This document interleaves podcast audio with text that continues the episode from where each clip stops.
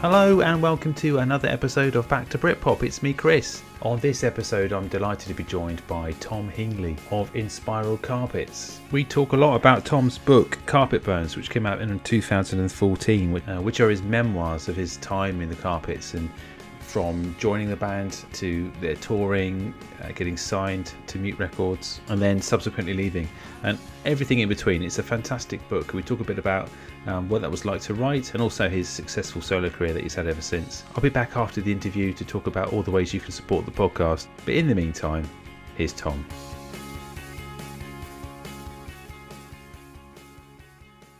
Okay, welcome to the podcast, Tom Hingley. How how are you? I'm fine. I'm, I'm somewhat browned. I mean, I brown quite easily in the sun, and uh, we've had a lovely weekend with it being a long bank holiday weekend. Sort of Friday, we just had some drinks at home, me and my missus, and um, then on Saturday, I went to go and see my friend Pete. He plays drums for Paul Heaton, and then we had some beers in his back garden. And then, um, what did we do on Sunday? Just drank too much, really. Yeah.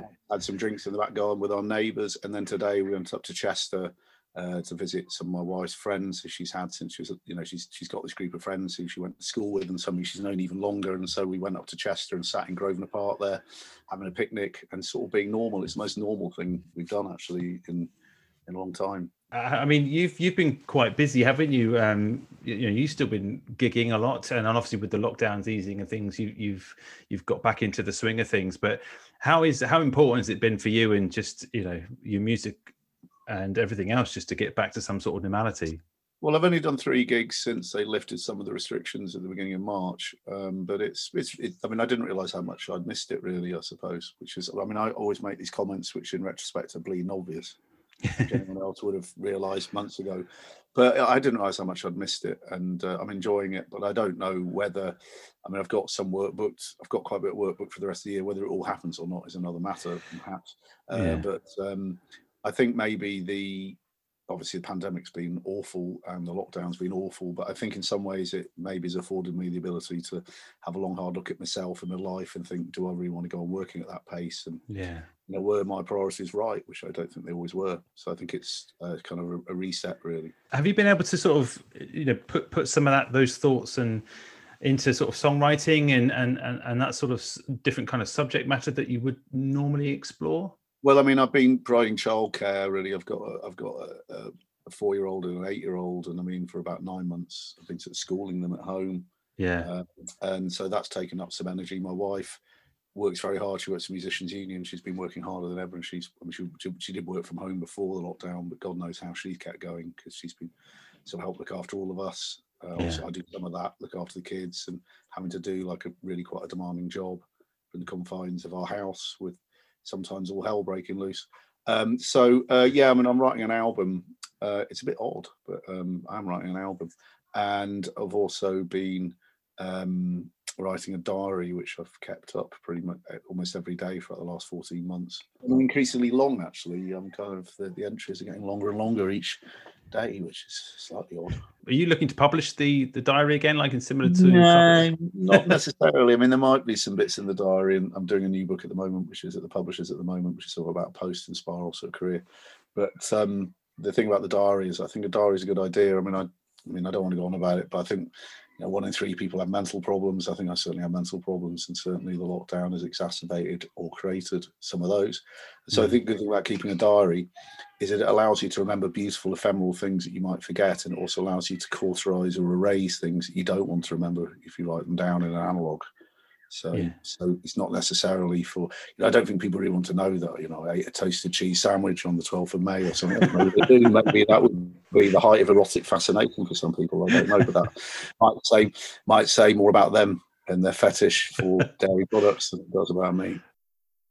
Well, we were talking a little bit before we started recording about the book Carpet Burns, and I know it's it's been released for a few years now, but it's it's certainly new to me. And and I guess when you were writing, well, when you were starting to write memoirs or diary entries and things, you probably at the time had no idea that it would form the basis of the novel or the book. But um, it's kind of like for me, it's it is like a a manual in terms of just how to be in a band, what happens on the road, what can what you can expect, etc., etc. I say it's eye opening in some cases, but for you, cathartic to write or just really factual?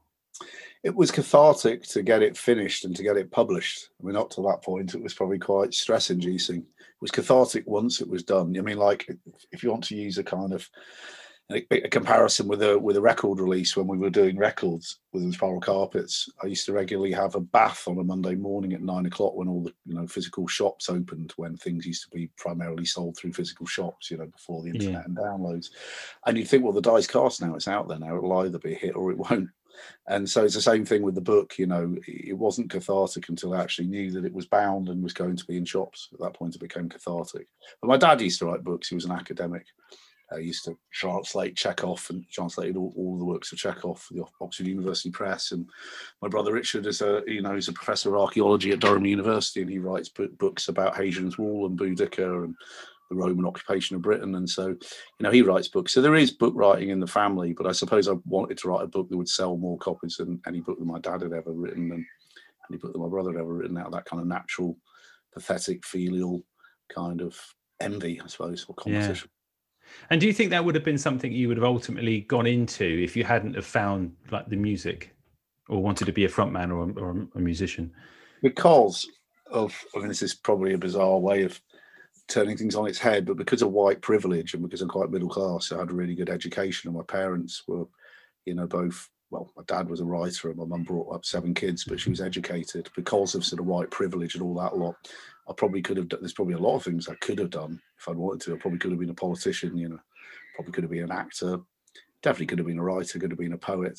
But whether that's because I'm particularly gifted or just because of white privilege. you decide what. But obviously, saying it that way is a slightly acerbic way of putting it. Well, I know, but it is one of many people saying that, are you? Because I'm a white male, middle yeah, class and educated. There's probably a lot of things that I could have done. I mean, I feel it in in my in my mid forties. It's that it's that guilt of having uh, a level of privilege that that you know you, you you kind of feel a bit I don't know, especially when you're raising children as well. Like I've got two young kids, but you feel that immensely privileged and feel a slight tinge of guilt about that, and uh, that's an odd situation to be in. Or a, well, you should feel guilt, and should. I mean, I don't mean you. I'm talking about. You know, I'm talking about. I'm talking about a person. I'm not talking about you or me. But I mean, we ought to be trying to embrace diversity and yeah. embrace, embracing equality of all kinds. You know, and all kind of shapes and forms. And the thing is that there's a great big wave breaking, which is, is a great big wave of feminism breaking, which I think a lot of men are completely unaware of. It. They're going to become aware of it sooner rather than later, you know. And the, the lockdown and COVID, it's kind of accelerated history. I mean, in retail, changes that might have taken five or six or 10 years have happened in 13 months. And I think in society, with the way that men and women interact with one another, relate to one another, get married, stay married, don't stay married. I think all of those things are subject to an enormous amount of change, which a lot of people don't don't even have an inkling is going on. And so, in terms of like musical heroes, if we could go back a little bit, who would you say would you would you have classed as a, a, front man or a, a musical hero? Oh well, it'd be people like Ian Dury. I mean, Ian Dury. I mean, before, I mean, like a lot of um, what John Lydon, you know, Johnny Rotten took off the peg really was from Ian Dury. I mean, Ian Dury was sort of in Kilburn and High Roads, who's obviously had polio when he was a kid. Um, he kind of had this kind of, I mean, people don't really think about Ian Dury, but he had this kind of androgynous beauty. He was sort of ugly beautiful in the same way, I suppose, that Mick Jagger was, but he had to mm. Really deal with quite difficult physical problems that have been caused from having polio and then, you know, being stuck in a bed for years rather than you know obviously when muscles atrophy the first thing to do is get someone out exercising all the time which they didn't do. In the 60s they just stuck you in a bed for two years didn't they? On mm-hmm. iron lung or something. So i think ian, ian dury definitely is a big musical hero. Not sure he was always a very nice bloke um, you know, but I mean, musically a hero, and he, so Ian Dury's up there. Jimi Hendrix, I think, because Jimi Hendrix sort of um, took blues and then made it electric, and had to come to a, little island just off Europe to find fame, as did Bob Marley. You know, that's another hero.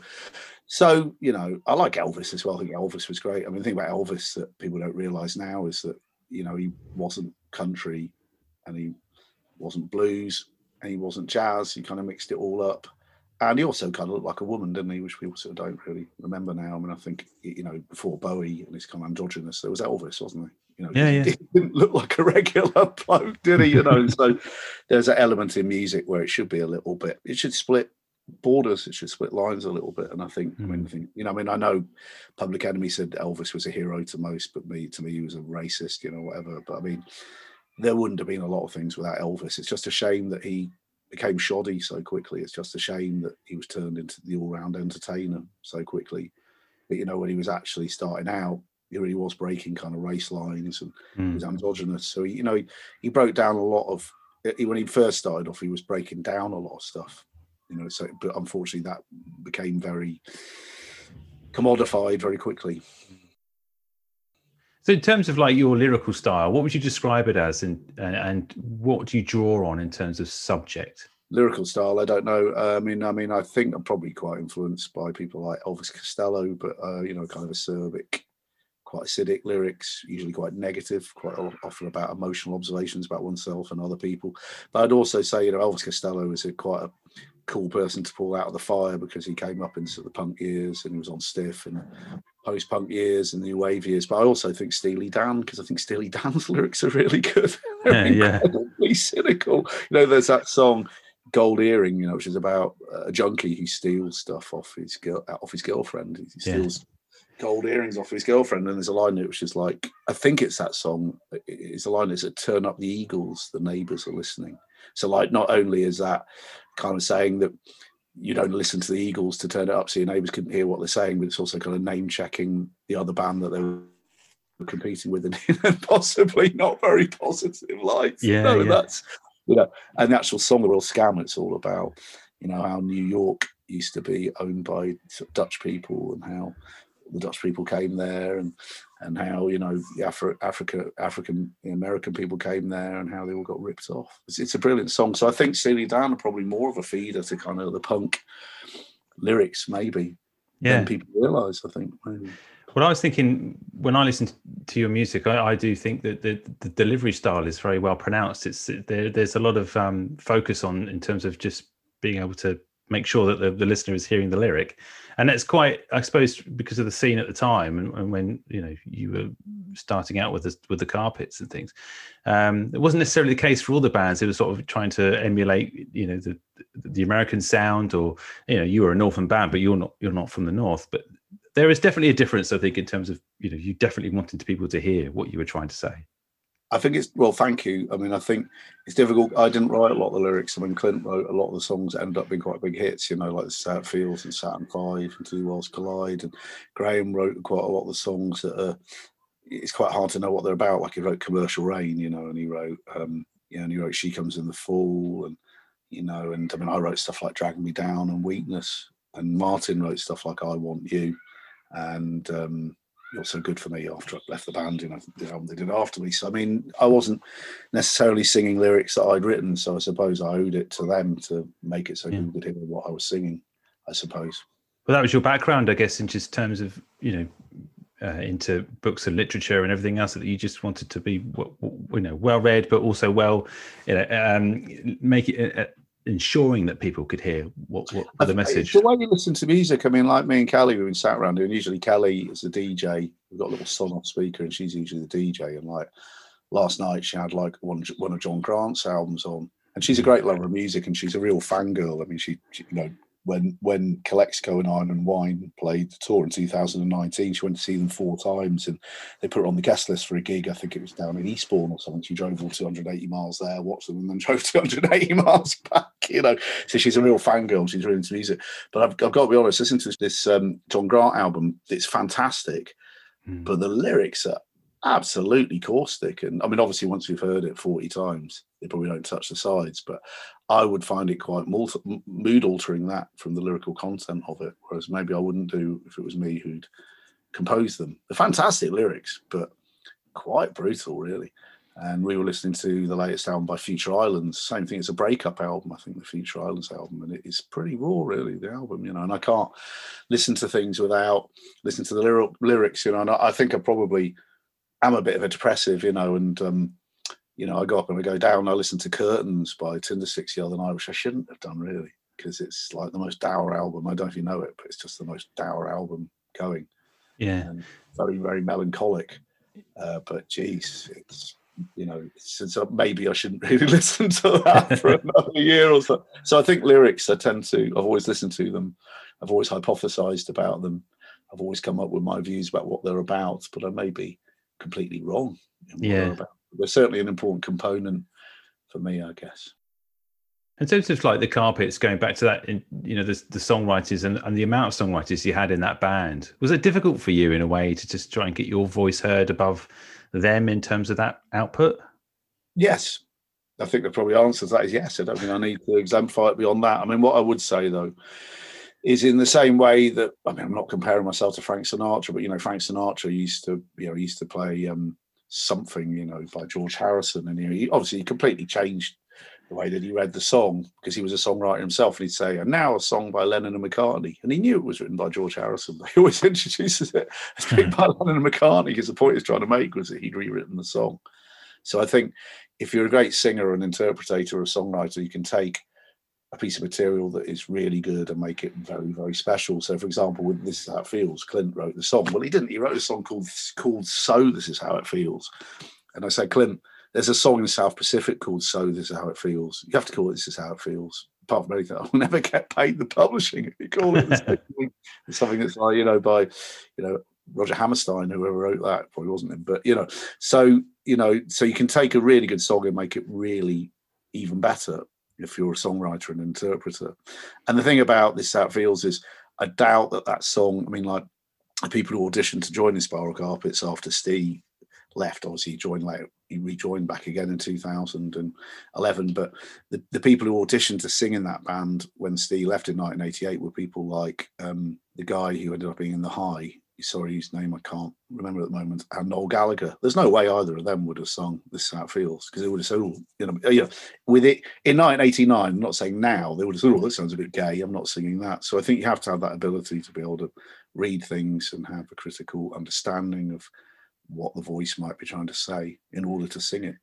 There is an element element of that sort of uh, kitchen sink drama uh, content about the lyrics to that song, and just uh, and, and lots of your songs where it's just normal life, and I think that's kind of what the attraction with the carpets was, as well as this. You were normal guys singing about normal stuff. That's probably the most difficult thing to do in the world because, like the Buzzcocks did that, but it's much harder to write a three-minute pop song than it is to write the resurrection and it was Stone Roses. Three minute pop songs or two minute pop songs, the Ramones, the Buzzcocks, the Undertones, Stiff Little Fingers. That's probably harder than doing Tales of Topographic Oceans, isn't it? Really, writing three minute pop songs is actually quite difficult. And I don't mean you, Chris, but you know, we have a bit of a snobby attitude towards pop music. Well, do you know what? I love pop music. Mm. I'm, I'm not going to apologize for liking pop music. I love the Ramones. I love the Buzzcocks. Uh, you know, I love the undertones. I love Motown, but Motown was pop music. There's nothing wrong with pop music. I quite like, you know, I can't get you out of my head. I think that's a good song. I like Crazy in Love. I like those songs. And some people, you know, they talk about things being guilty pleasures, but things shouldn't be guilty pleasures. You should just like them if you like them. Yeah, I think there is an element of actually becoming a little bit more um, chilled and soft as you get older. And I had a, a hideous, uh, like, um, snobbiness to, to music for all my all through my late teens and early twenties. Well, we maybe we maybe we all did. You know, I'm not. I mean, I decried Led Zeppelin for years because my older brothers were into them, and then of course, first tour of America, I bought all their albums on CD. I mean, they weren't very well. They were just transferred from vinyl. They weren't very well mastered. Uh, actually, Led Zeppelin was never very well mastered because uh, I think you know Jimmy Page mastered all of it, and I don't think he was very good at it, to be honest. Which uh, it's a bit of a controversial thing to say. great guitarist, I mean, great guitar sounds. But you listen to the guitar sounds, I think whoever would have come up with that guitar sound? You know, it's yeah. wonderful, but it's also crap. so, I mean, in my view, you know. But then I have very strong views about rock music. You know, like Layla, you know, like Eric Clapton apart from the fact that it's a riff that Greg Allman came up with, it's a verse with no chorus. There is no chorus in that song. It's awful. Layla is awful. That's a terrible song. got, if I'd been in a band when Layla had come up, I would have said, Yeah, where's the chorus? I mean, there's yeah. a whole long intro that no one ever plays. Then there's a Greg Allman riff and it goes nowhere. It goes absolutely nowhere. It's a terrible song. Oh, that, that whole kind of formula of the pop song has been, you know, there it is like bottling lightning, isn't it? When, when you get that that right? And and is it something you strive for, just to to make something neat and tidy and accessible? I haven't done pop music. I mean, I've done a few. I mean, I've done a few electric records that were quite caustic recently, and I've done quite a few acoustic records, which are just me singing and playing guitar. And I'm just about to record one, hopefully the next couple of months, which is sort of just me singing and playing guitar. And I'm actually playing a guitar without a plectrum, so it's like a slightly different feel. Mm. Um, but I mean, pop music. I mean, I know that when we recorded "Move," for example, I put a little ooh bit at the end of it, which I think was a little bit Smiths-ish maybe, and. Uh, I, I remember one member of the band didn't like me doing it at the time, but I thought, you know, I used to be into bands like Doctor Feelgood, where, um, you know, like you listen to a song like Down Down to the Doctors, you know, they put a little guitar riff on the end on the run out groove to make you want to put the record back on again, which is probably a lot old sort of Motown kind of thing. So I knew to put a little point of interest at the end of the song that would want to make people put it back, back on again, or, you know, song like I Want You, uh, where I sang um, a bit of the verse over the chorus at the end so yeah. There's also a kind of a basic thing. I don't. I mean, maybe I'm not explaining it musically very well, but there's a basically a thing about kind of soul music or blues music. You kind of sing a harmony of the. Say you got a song with two notes in it, you know, like uh, "Heroes" by Bowie. You know, so at the end he's singing up from one note down to the other note over these two chords because "Heroes" is just two chords really. Yeah, yeah. Song. Um, as is a lot of stuff by uh, Mike Scott. You know, like. Um, Waterboys, you know, like um, um, you know, a lot of his big songs are just two notes really, and uh, also um, Talk Talk. A lot of their songs are kind of two chords really. Um, and what you do is, say that you're singing up to one note and down to the other note at the end of the song. You switch it around. You start singing the harmony the other way around. So, for example, in "Wild as the Wind," you know, Bowie goes on about, you know, with your breath, my Wild is the wind, wild is the wild is the wind. So that bit where he goes down, it's a reversal of the way that the harmony all the way through the song. That's a basic soul blues meme. What would you say is the you know, I know you, have you've, you've been writing and, and, recording and releasing stuff since the, the, carpets, obviously. But what would you say would be out of everything, the album or, or even the song that you're most proud of? Well, there was one. I did an album called Keep Britain Untidy, which I recorded in 2000 and came out in 2001. A lot of people consider that to be the best acoustic thing I've done, which obviously, in one way, is a good thing, in other ways, a bit of a millstone around one's neck. Uh, there's a good track that I did um, on an album in 2015 called Leaving It All Behind, and that's kind of a song. Um, a friend of ours had a they had a babe, a daughter, and she only she only lived for about 29 days, and she passed away and um, a terrible tragedy, you know. And uh, me and my wife Kelly, we went to the funeral and we found out that morning that we were having a baby, and we, we hadn't had a baby up to that point, so we just couldn't tell anyone. We mm.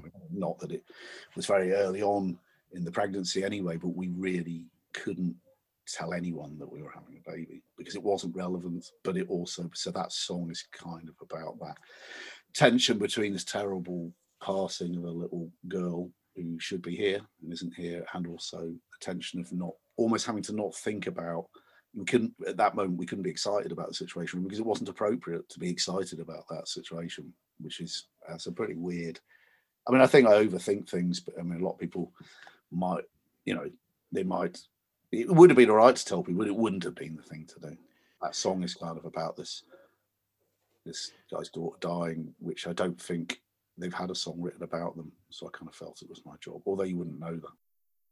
And in terms of live, playing live, and you still, you know, you do the acoustic shows, but even beforehand with the with the for the full band and stuff, you know, you still delivered great energy on stage. Is it really important for you to sort of be the front man still?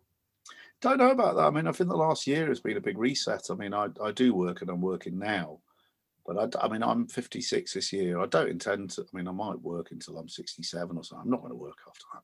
I don't think. I think just fancy doing something else. You know. Mm. I mean, the thing is, you know, I'm not trying to sound like Alan Partridge, but Kelly is 14 years younger than me, so she's going to be working for a few more years after I finished. And you know, I, I just think it's time for a change of emphasis. I think. I mean, you know, I mean, the other thing is. I probably play too much, you know, and over the years, a lot of people said you need to play less, Tom, you know, and it, it is true that if I actually just completely stop playing, you know, maybe four people a year would ask me to play, and I could probably ask for quite a lot of money to do it. So yeah. there is there is an element of big hamster on a wheel by playing too much and not valuing each bit of work that you do. So we'll have to see what shape the world is in. I mean, because we're not, you know, this idea of going back to normal. We're not going to be going back to normal. And I think there are big changes in society coming, which may influence whether I'll work so much. You know, like there's never going to be full employment again. So why do we actually judge people by whether they work or not? That doesn't mm. make any sense of any kind at all. Much more important to kind of give everyone a basic income, but then say, right, well, you know, maybe you have to spend 20 hours a week going and talking to your elderly neighbor next door and making sure they're okay. So there ought to be, you know, so we ought to fund people so that they can survive, but we also have ought to have some expectation that they provide some social good for that funding because you know so what i'm saying i mean this isn't really the question you asked but what i'm saying is there shouldn't be loneliness in britain really you know mm. that's it's you know that's what we, we ought to have you know the national loneliness service you know there shouldn't be people lonely in britain it's completely absurd really um, so what i'm saying is we'll have to see what the world looks like in the future because yeah. will it you know um, we don't know whether we're out of the woods with this pandemic we don't know whether the stuff is going to open up on the 21st of june or how long that's going to go on for and you know i mean like um, you know, we were locked down in Manchester for eight months straight, you know, from July yeah. Um, until March. And I, I, do these family Zooms, you know, every other weekend with my brothers and sisters, and a couple of them live in London and one lives in Norwich. And, I was like, and they couldn't understand why I was so angry about how how long we were locked down in the north because they seemed to lock down the north in order to keep London open, to be honest, which mm was a was a strong it was a, you know, I mean like you know like I know this is not what you were asking me Christopher but you know like they should have had a circuit breaker in September of last year and the fact that I can remember what the terminology for this bullshit was you know in October I you know I was having a, a Zoom conversation with my sister who was shopping on Oxford Street with hundreds of thousands of people on it so mm-hmm. what's the point locking down the north of Britain if you're not going to lock down the capital city? If you're not going to lock down the capital city, it's completely pointless. And I, am not an anti-vaxxer by any means, but um, so so what I'm saying is I, I, don't know. I mean, I've got work booked for the future. Uh, we'll have to see. You know, uh, you know, we'll have to see. You know, I mean, uh, I was trying to get some car insurance, and I, and I you know, I, I I made my car insurance non-business insurance a couple of months ago to save some money and uh, I rang them and said, we need to make a business insurance again. They said, oh, you're going to need some more mileage. And I'm saying, will I? Does anyone actually know? Because yeah, yeah. 21st of June, they say, no, everything's being shut down for another six months. You know, I mean, I was using my car every two weeks to drive eight miles to buy some logs for our log burner. I don't need to be paying £125 a month car insurance. No, logs for every, you know. So what I'm saying is, um, I think probably I will go on working, but whether I'll do so much, I don't know. I yeah. might try and do more.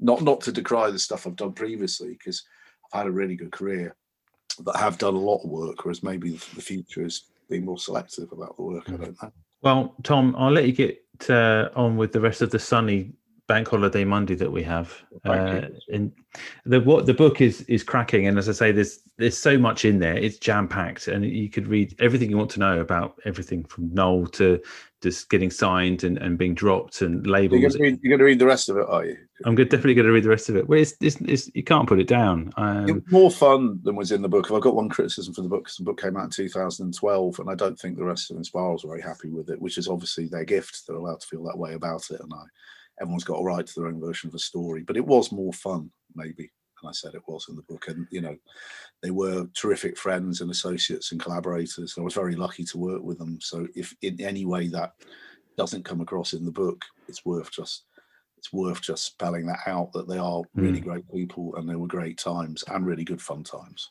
So oh. don't forget that when you're reading the book. No, but it's it's the way it's written. This way, I think you've you've the, chapters are, are, nice and short. There's loads of anecdotal stuff in there, which is makes it just a really really quick read as well, and easy read. I think the editor the editor is very good. I mean, you know, I, I read Morrissey's uh, memoir or whatever, and he he wouldn't have an editor, which is absurd, you know, because even William Shakespeare had an editor because Shakespeare never wrote anything down um, in his lifetime, and they put the first folio together 10 or 15 years after he died and the actors had to recite the lines. So even shakespeare had an editor. So like you know so like you know in morrissey's book he gets onto page 100 and he starts talking about how oscar wilde you know how he lost that trial and got you know he got sent down to two years hard labor you know reading jail you know. So you start thinking why is he talking about that? And about another pages in you realize he's comparing oscar wilde's trial where he got broken and ultimately died pretty soon after he was released to his court case, you know, with Mike Joyce, ridiculous. It's ridiculous. It's like comparing stubbing his toe to Jesus Christ being crucified. You know, it's ridiculous. So he needed an editor. Yeah, yeah. And uh, you know, so I think it was judiciously edited. I mean, the other thing is, I wrote about um, um I wrote about another eighty thousand words that were cut out of the book to give it this kind of fiscal, dynamic energy which comes from the editing. So the writing, you know, the writing is there, but it was made much better by the editor as well. And I have to give credit to Selwyn who edited it. He's really. You know.